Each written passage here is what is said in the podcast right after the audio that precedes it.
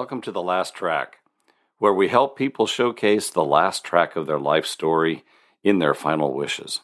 I am your host, Brian Norris, the co owner of Bateman Funeral Home in Newport, Oregon. Just like a song can bring you back to a day, a time, and a memory, so too can a well planned service.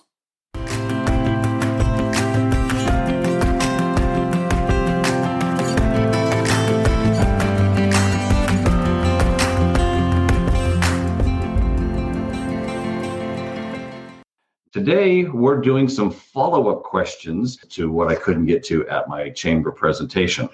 And getting started, here's some questions that we didn't get to or we need to make sure we clarify. One of the questions is, is if you make a pre-arrangement, does it have to be followed? In the state of Oregon, and I touched on this really briefly, in the state of Oregon, if you make a pre-arrangement and you pay for it and you give it to the funeral home, the funeral home, yes, indeed, is to follow those wishes. Now, the touchy question gets into is will your family want to follow those? Because they have the right to make any adjustments or changes to your prearrangement that you have. So, for example, most of the time, and I'm going to say probably 95% of the time, the family will want to add a few things that you didn't put in because most of the time, people want to put in the basic uh, information into their pre-arrangement. But the family can add, like a lot of times, maybe they want to add service folders or they want to add a video or those types of things. And most of the time, they can just add right to it and then just pay the difference. In the 5% of the time, somebody can go in and make a complete, unless it was made irrevocable, it, they can do a complete change to your plan. And if you wanted to be buried, they could actually do a cremation. So, first off, make sure you know who's going to be taking care of your final arrangements. Second, if you make it irrevocable, as some people say, but irrevocable, then those things really can't be changed. The other thing you can do, and we talked very briefly on this, is you can make an appointment of another. So, for example, if your spouse is the one that's supposed to do the arrangements, you can technically and actually you can go in and you can appoint a specific person. So if you don't want your spouse to have to deal with it, you can appoint maybe one of your children, your best friend. If you don't have a spouse and you don't have any children and you want to make sure that it gets taken care of, and there's a lot of people in that situation, appoint somebody or the court will appoint someone you can actually appoint your best friend. And a couple more things. Who is a next of kin? And we very briefly touched on some of that as well in that in that conversation with the chamber. And in the state of Oregon, it starts out as spouse first. If there isn't a spouse, you go to children over the age of 18. So if you have one or two children over the age of 18, those would be the people that would be your legal next of kin. If you have a 17 or a 16 year old, they're not legal age of majority yet in the state of Oregon. And so they're not technically your legal next of kin. If you don't have children over 18, you go to any surviving parents. If there are no surviving parents, then you go to brothers and sisters. If there aren't any brothers and sisters, then you go to aunts and uncles and cousins, and you get into that part of a gray area. And if they still don't have any of their then you do get finally down to an executor of a of your will. And then if you don't even have that, then there's still some more hierarchy, but you can take a look at that as well. That is actually found in ORS 97.130, and you can find that in those Oregon rules of statutes of laws. Now, I just had a brief thought about that as well sometimes you get people coming in here and they're saying, Well, I'm the executor of the will. I take precedence over everything.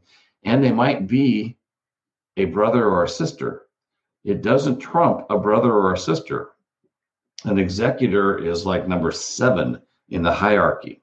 So, again, appointment of another takes care of everything and it supersedes absolutely everything. And I'm not pushing it, but I am saying if you're in that type of a situation, get that document taken care of. Last thing I'm going to talk about is if you've already paid for prearrangements, does that make a difference? Well, yes, it does. When you pay for a prearrangement or when you pay for your services in advance, most of the funeral homes will either have it either in an insurance policy or they'll put it into a trust. Make sure you ask. There is a difference. Make sure that they don't just keep it and put it into a bank account. In the state of Oregon, that must be either in a trust, a third party trust, or in, in an insurance policy.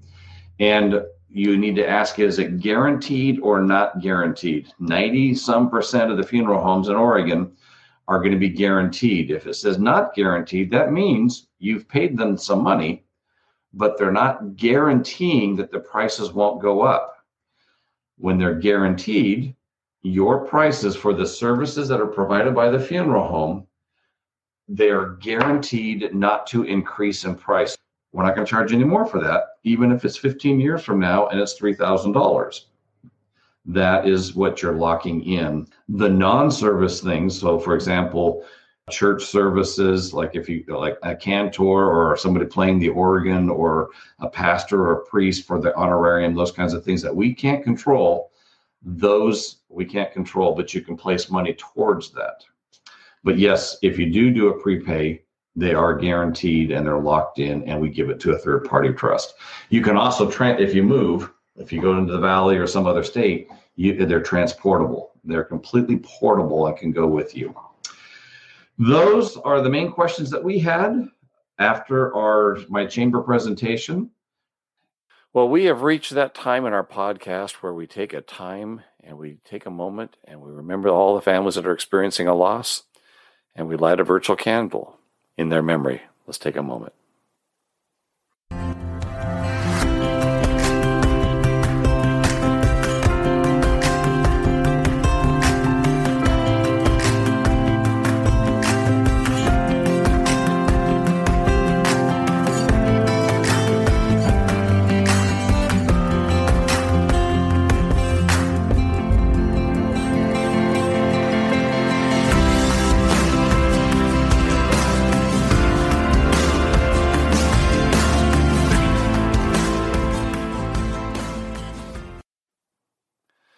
This has been The Last Track.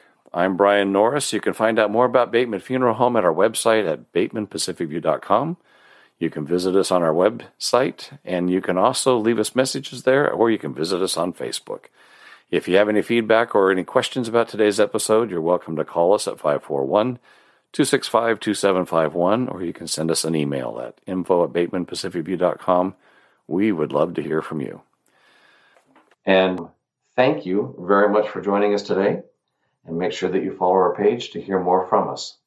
Make sure to listen to our other two podcasts in this trilogy. And thank you so much for attending.